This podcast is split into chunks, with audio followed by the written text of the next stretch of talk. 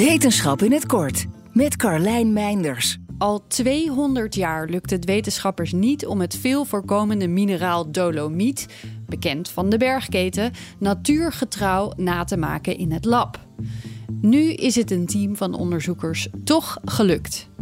Wanneer de meeste mineralen vormen, positioneren de atomen zich normaal gesproken geordend aan het randje van waar het kristal groeit.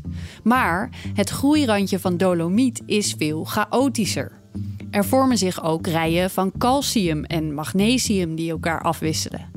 Die laagjes binden nogal willekeurig aan de groeirand van het dolomietkristal. Op sommige plekken houdt dit de groei van het mineraal daarmee tegen.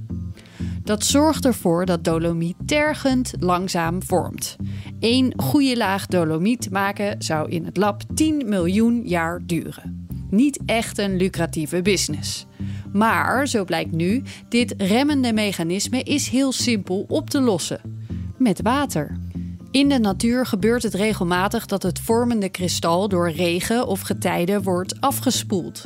Dat zorgt ervoor dat de onstabiele en onregelmatig gepositioneerde atomen aan het groeirandje oplossen en een laagje dolomiet in een paar jaar al kan ontstaan. Met deze kennis gingen de onderzoekers aan de slag. Ingewikkelde modellen en berekeningen met atomen volgden om precies te bepalen wat zou werken in het lab. En zo lukte het om in niet al te veel tijd en voor het eerst 300 laagjes te laten groeien, terwijl hiervoor nooit meer dan 5 waren gelukt. Waarom is dit nou belangrijk?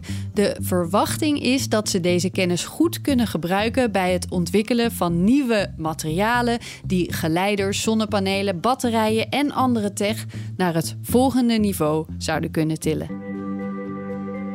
Wil je elke dag een wetenschapsnieuwtje? Abonneer je dan op Wetenschap vandaag. Luister Wetenschap vandaag terug in al je favoriete podcast-apps. Zeg ZZP'er, heb je nou nog geen arbeidsongeschiktheidsverzekering? Insafai heeft de AOV die wel betaalbaar is. In 15 minuten geregeld, 100% online. Krijg nu 20% korting in je eerste jaar via insafai.nl slash radio.